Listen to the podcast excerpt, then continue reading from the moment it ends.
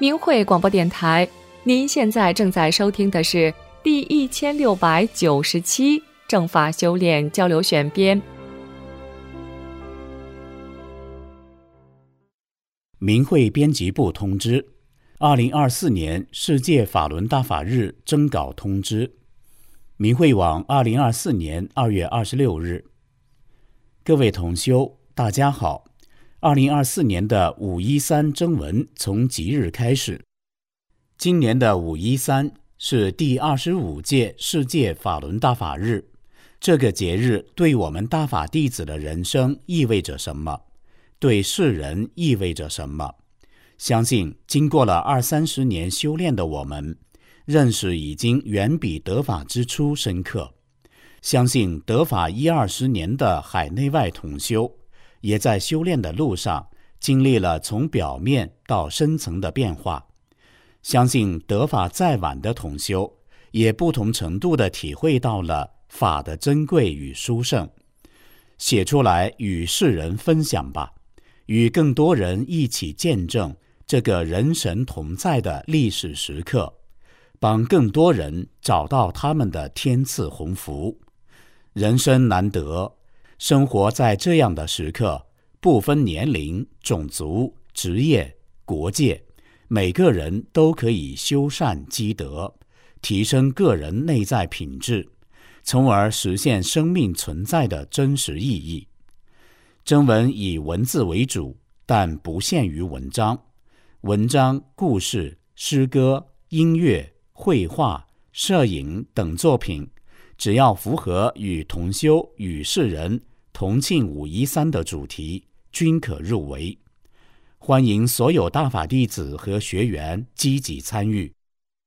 投稿要求：一、使用投稿平台：https: 冒号双斜杠 www. 点儿明慧点儿 org 斜杠 mh 斜杠 contact 横线 us 点儿 HTML，选择明慧网征文。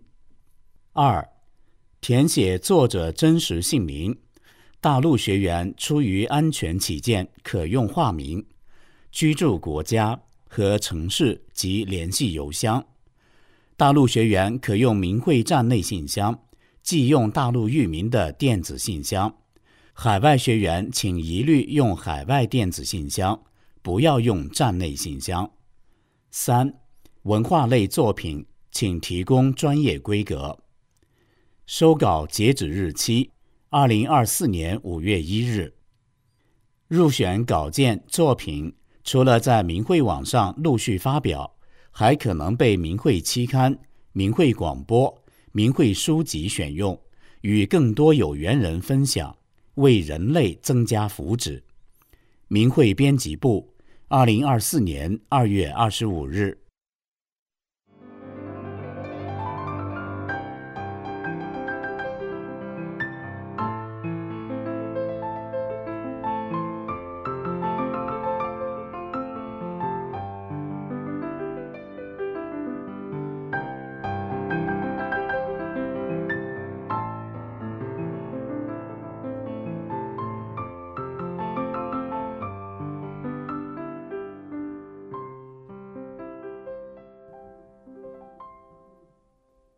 请听明慧交流文章，题目是“破网难的原因是什么”，作者未署名。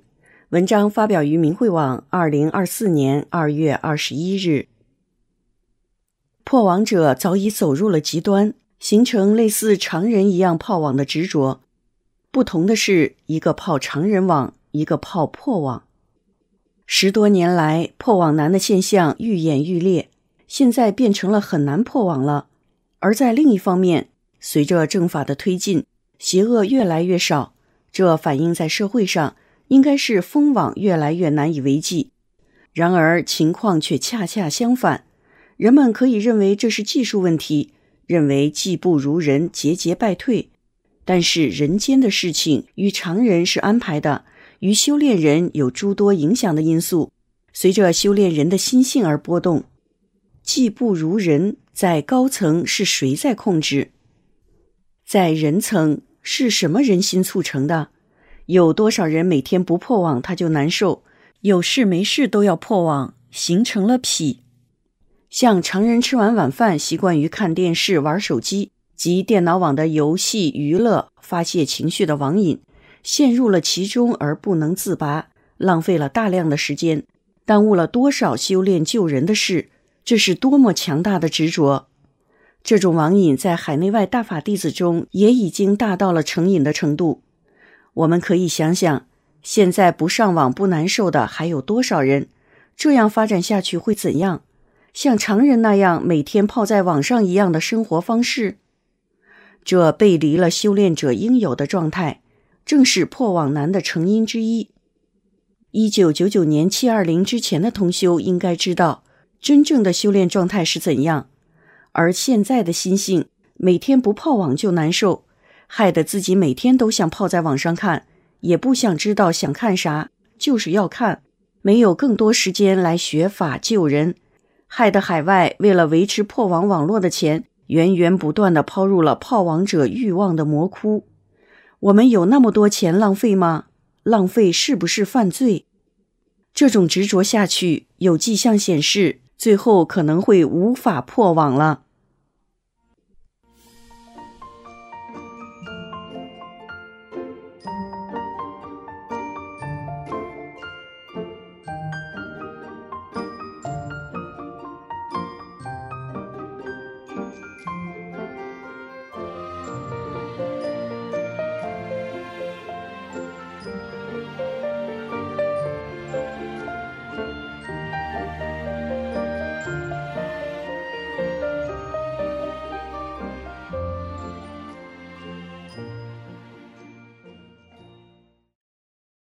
请听明慧交流文章，题目是“去掉人心，修出正念”。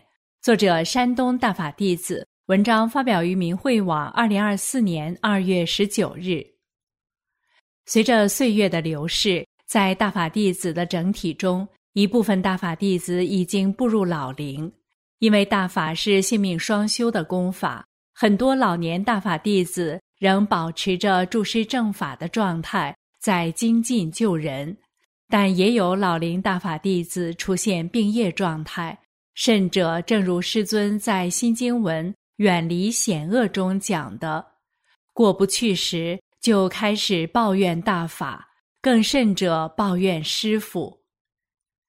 这样的老龄大法弟子中，有的同修正念强，在师尊的加持下走出了磨难；有的因正念不足。在磨难中失去了肉身，仅举我身边几例。我们小组有一同修出现病业状态，身体瘦的只有一张皮了，浑身蜡黄，全身冰冷。他被家人强行送去了医院，回家后逼迫他吃药，他就坚定一念：我有师傅，我常人中一切全部放下。什么也不想，什么都不要，我就要大法。她和丈夫同修一块学法，做不起来，就靠着丈夫的后背学法发正念。慈悲的师傅从死亡线上把这位同修救回来了。到学法组来，他说：“过病业关太难太难了，用语言很难表达。”我真体验到病业中的同修多么不易。我那时一思一念都在法上，什么都不敢想。如果我那时想一点其他的，我这一关可能就过不去。同修有信师信法的正念，闯过了生死关。还有一位同修也是出现病业状态，去医院检查是心功能衰竭。全身浮肿，小便不通，憋得脸色发紫，呼吸困难。其妹妹同修把他接到家中，和同修们一起学法练功切磋。因同修听力有障碍，只能用文字来交流。病业时好时坏，发正念，他总是说身上有个东西，一发正念就变小。那个邪灵老是控制他。不让他发正念，临近年关，他要求回家。回去没有多长时间，家人告诉其妹妹说，他姐姐生命垂危，亲戚朋友都去他家里准备后事。妹妹同修去了之后，和姐姐一起整夜不间断的发正念，求师父加持。这时，病业同修说：“什么佛，什么道，什么神，什么魔，都别想动了我的心。”选自《转法轮》，他就这坚定的一念，他对妹妹说：“我好了，一群不好的东西都走了。”这时他呼吸顺畅，小便正常了，脸色红润了。慈悲伟大的师尊又救了这位同修的命。可是，该同修没有珍惜师父用巨大的付出。给他延续来的生命，没有做到真正的信师信法，还是把他当成是病。一天，同修的哥哥去他家里说，让他到大医院看看。他很爽快地说：“好。”就这一个“好”字，他承认了旧势力的安排，被旧势力拖走了生命。还有一位同修胃部严重溃疡，吃点饭就呕吐。吐出来的东西发黑，瘦得皮包骨，一米六几的身高，只有七十多斤。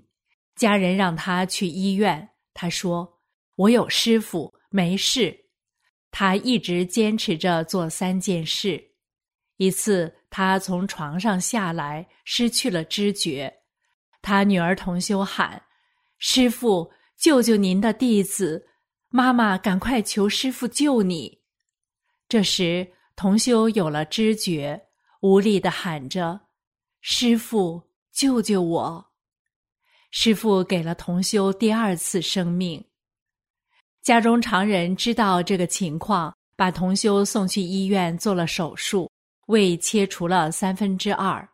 当时同修的身体状态，恐怕连手术台都下不来。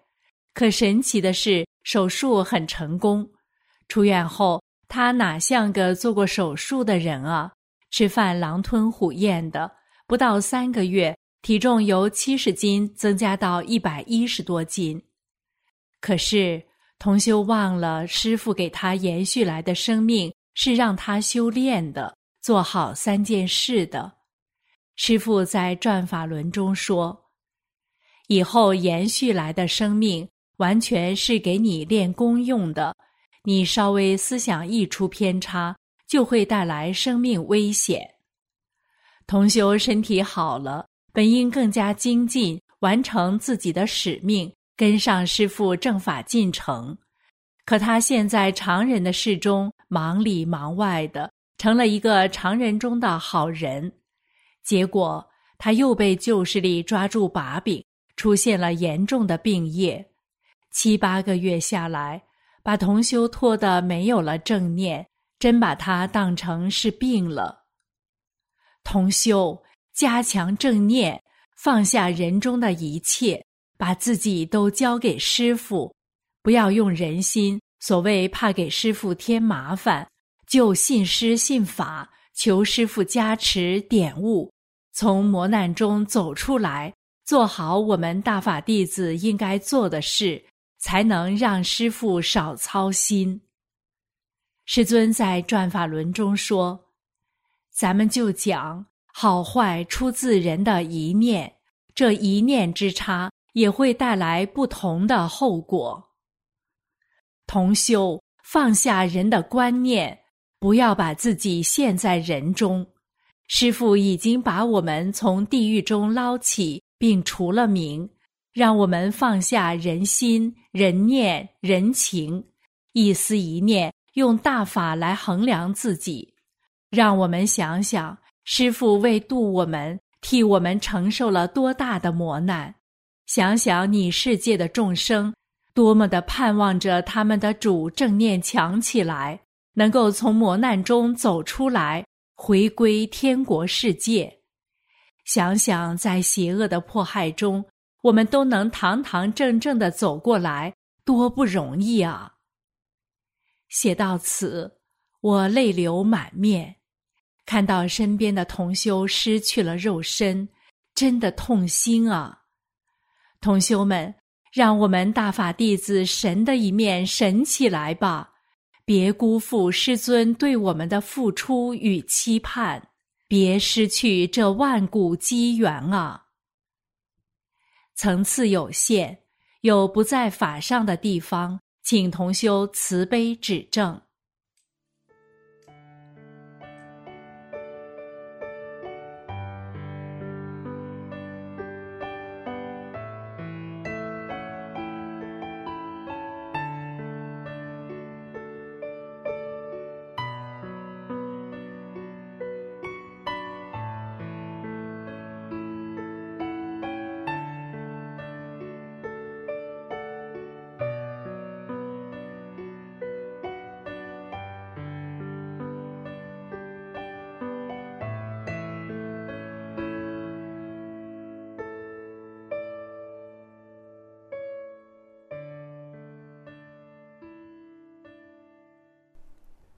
请听明慧交流文章：楚文化对应的天体处于极度危险中。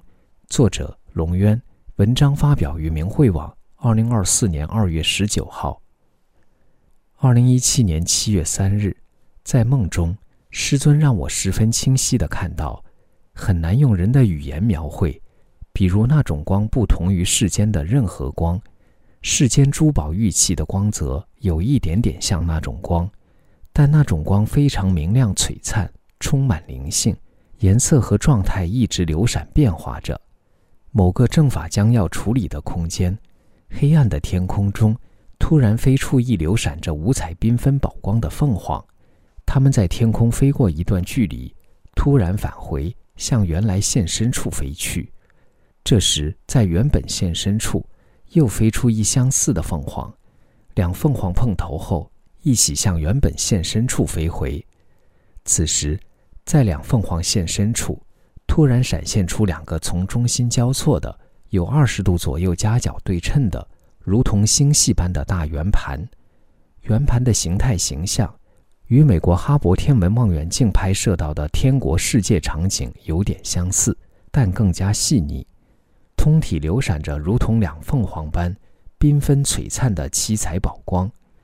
就在两凤凰与两圆盘将要融合的一刹那，瞬间全部炸掉了。我知道，那是所谓楚文化对应的天体体系，在某个空间正在发生的可怕场景。一种无以言表的难过顿时涌上了我的心头，涌遍了我的全身，如同神伤般的一种痛心。极度哀伤一词，或许能略微表达出一丝那种感受。瘟疫起于楚天之下。从近几天的冰雪雨来看，目前三界内与楚天直接相关的因素还是变异而不自省。希望与这一体系直接相关的修行人不要浪费最后的宝贵时间。该天体体系与我并没有直接关系，在正法的安排中，原本也不是由我来直接负责。大约二零一五年底，师尊将这一体系的一些归正。也安排在我身上，很惭愧，我曾经对师尊诉苦，觉得自己在目前的修炼状态下，再承受这一体系的压力，感觉就像压垮骆驼的最后一根稻草。师尊严肃地开示我：“与你虽然不能说是直接关系，但是间接关系还是在你这，你不负责谁负责？这可以说是这个体系最后的机缘了。”在此后的一年多。我也吃了不少苦，遭遇了很多源自那个体系生命的侮辱和欺辱。最早在梦中，师尊带我纵览了那个天体体系，它的构成与发展集中体现出飞扬飘逸的特点，在庞大的宇宙空间中非常独特。以后经常在梦中让我接触到那个体系的状况，与该体系在世间的败坏变异表现非常一致。就像一条主线贯穿下来，只是越往下越不好。一次，让我看到那个体系的生命边击鼓边歌唱颂扬他们自己的体系有大德，当时我就困惑错愕：本来就缺少德行，怎么还自己给自己如此的歌功颂德？还能这样心安理得地自吹自擂？因为那个体系被理法后，当时在很多空间导致了生存状况恶化，处于险境，竟然还能这么自我陶醉。那个体系背离法的状态，最明显的是与真背道而驰，在世间会以各种形式表现出来，并不局限在中国，表现在很多方面，操纵人的思维，引领社会思潮，表现在常人的各种作品中，如影视。历史文化研究等等，这些本来就与人的思想直接相关，同时又能直接反作用于更多人的思想状态。因为那个体系与我不是直接关联，所以我自身修得如何，并不能直接改变影响那个体系。经过一年多的历程，该天体体系高层处理后，缩小了它的天体范围，中层在处理中，一部分拆迁重组。关于高层和中层的抢救处理过程和原因，以后如果需要会专门写出来，不会在本文中过多涉及。大约在今年的五月份，开始处理它的低层部分。如果用人体来比喻，现在处理的就像是从两腿起往下的部分，而这低层部分变异的更加严重而可悲，在宇宙空间中显得腐败不堪。二零一七年七月三日。我在梦中看到的就是其低层体系某个空间部分发生的可怕场景。历史上，当那个天体体系开始在人世间系统演绎时，已经明显偏离法了，甚至有些变异，所以在神传文化的正统评价中，对其表现会有一些微言大义的评议，如唐太宗时下令召集各方面人才共同撰修的五经正义。这也是为今天正法时期相关大法弟子能更好的同化大法、归正相关天体体系而奠定的文化基础，可是却被旧势力彻底破坏掉了，使与该体系相关的大法弟子在表面文化上难以有一个明确和正统的认识，无法意识到相关问题。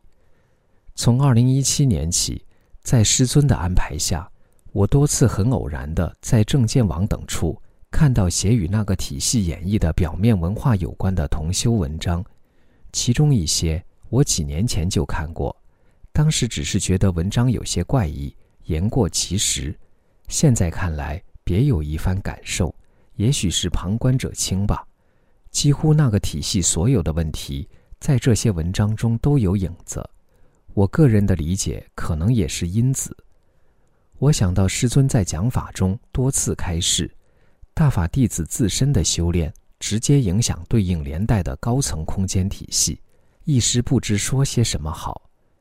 同时也悟到，作为大法修炼者，无论自己在历史上扮演了哪个角色，参与了哪件历史事件，都要放在大法修炼的角度，用大法来衡量衡量，归正一下，不能因为自己扮演了那个角色，参与了那件历史事件。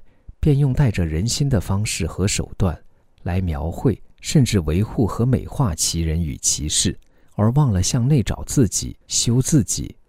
这样做最终只会害了自己，误了众生的得救机缘，对不起这亿万年来的等待与下世前的宏誓大愿。根本上，那也是对自我执着的一种体现。因为我扮演了那个历史人物，所以无意中、潜意识中。在维护和美化那个人，因为我主演或参与了那个历史事件，所以无意中、潜意识中在维护和美化那个世间的历史事件。在写这篇文章的同时，我也察觉到，自己还没能修出那种完全为了对方着想的纯正而宏大的善的状态，很难过自己没能达到那种完全为了别人、为了那个体系众生的纯正善念。悔恨自己在之前的状态经常不好，只能尽我所能把文章写得完好一些。真的很抱歉，没想到二零一七年七月三日梦中的场景，为此吃的那些苦，真的什么都不是，心里真的是空落落的，非常难过，可又有些没有办法。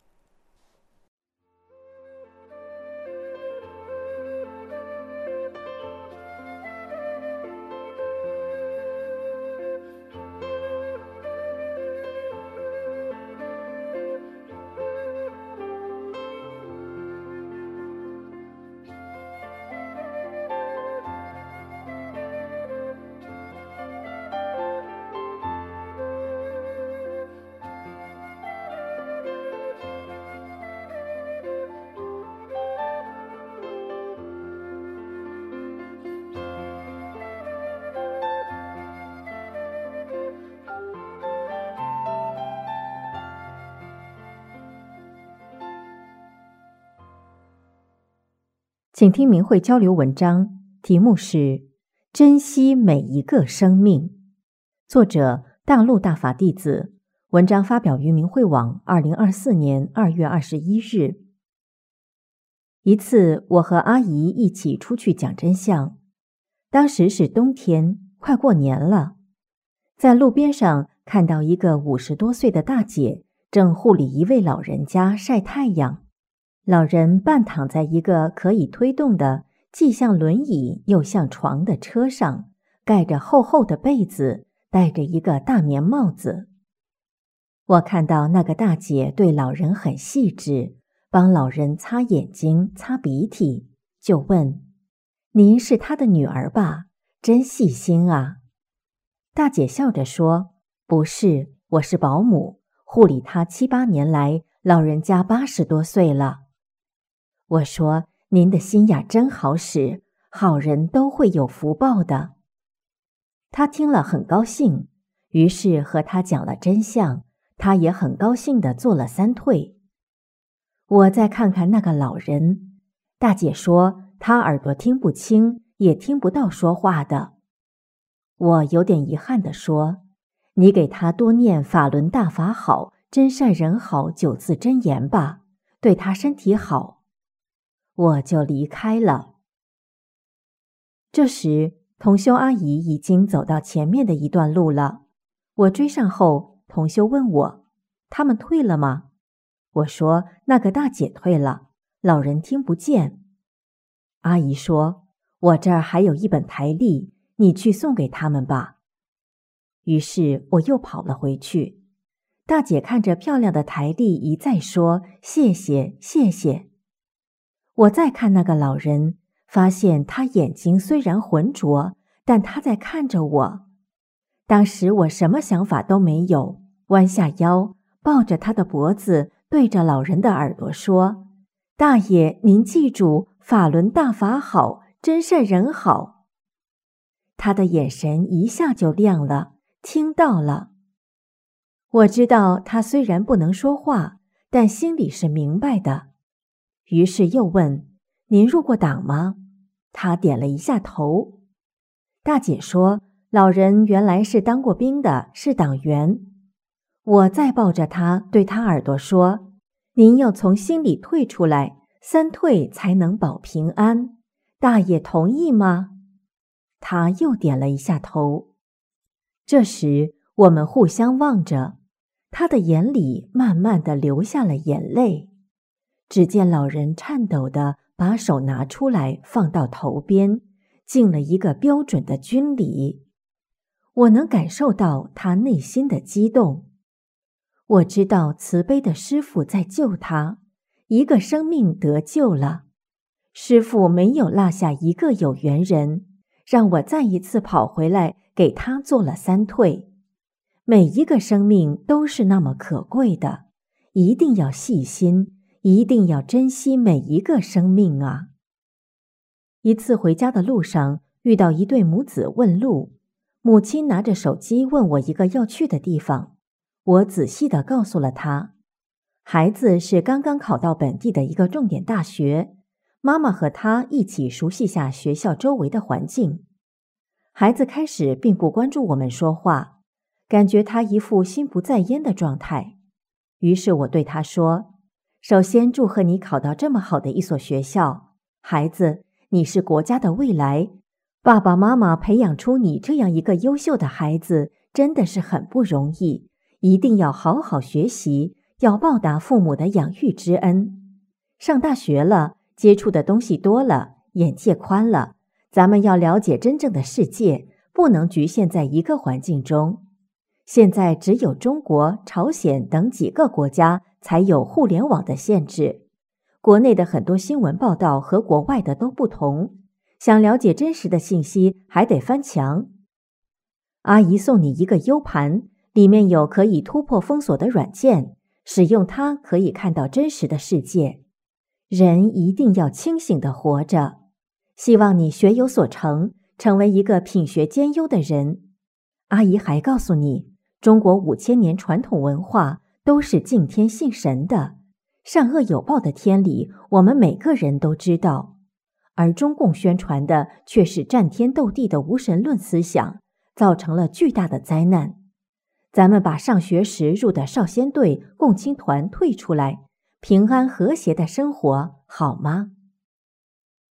随着我们聊天，孩子渐渐正面转向我，认真的听着，然后又把帽子摘下来，边点着头。最后讲完时，他深深的给我鞠了一躬。我把 U 盘放到他的手中，真切的感受到一个生命得救后发自内心的喜悦，感恩师父的宏大慈悲，救度着每一个生命。盛夏的时候，我们会到公园里去讲真相。荷花盛开，绿树成荫，生机勃勃。我们同修穿着汉服，打着漂亮的花伞，吸引很多人的目光。游玩的人看我们的花伞漂亮，都来借用照相。借此，我们来给他们讲大法真相。很多的人都明白真相，做了三退。疫情期间。我们出去张贴真相不干胶，给每个楼道、每家每户发放“明白”“真相”“天赐鸿福”等小册子。在一个车站的站点，给一个女士讲完真相三退后，她感慨地说：“我真佩服你们，今天你们还能这样，真了不起。”我知道是师傅在鼓励我，感恩师尊。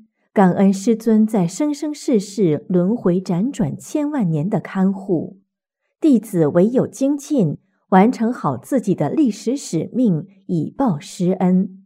弟子叩拜师父。